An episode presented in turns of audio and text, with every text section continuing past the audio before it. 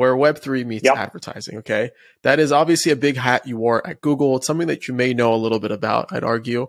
Um, what does the future of advertising look and feel like in Web3? I think that is one part of, uh, you know, Web3. A lot of early players, uh, they are actively against advertising that are, you know, focused on things like more value for uh, the early users.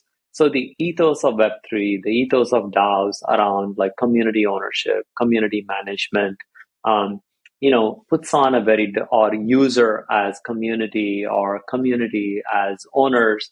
Um, I think it's a different set of, uh, of, of principles.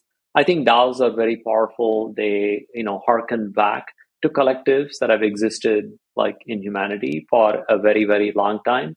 So I think uh, loosely coupled organizations working together um, has a lot of uh, has a lot of promise. Um, but on the other hand, as I said, um, you know, things like what has value or what is popular is inherently a social uh, phenomenon. And so whenever that happens, there is going to be advertising. You see this today. There are, I'm sure you get a lot of token drops. Uh, and that's a form of advertising. People are like reaching out and saying, "Hey, you should claim this token. Right. Uh, there might be something cool that is out there."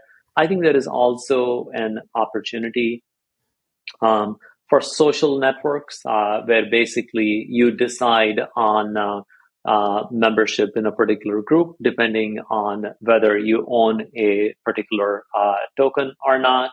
Uh, I see recommendation engines coming as NFTs become more popular.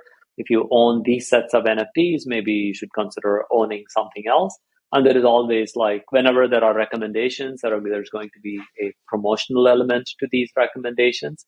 Um, I think it's early to call. Um, but I think things like better airdrop lists, which you can think of as marketing, early mm-hmm. advertising, um, definitely have a have a role to play.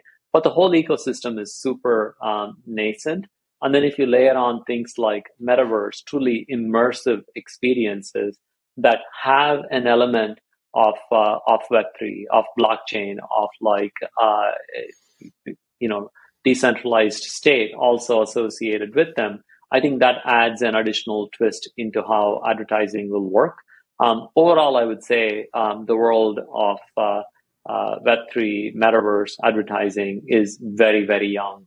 Um, and mm-hmm. but it will it it will develop. Advertising arises naturally whenever there's commercial interest and there is a reason to stand out. I don't expect Web3 or the metaverse to be wildly different.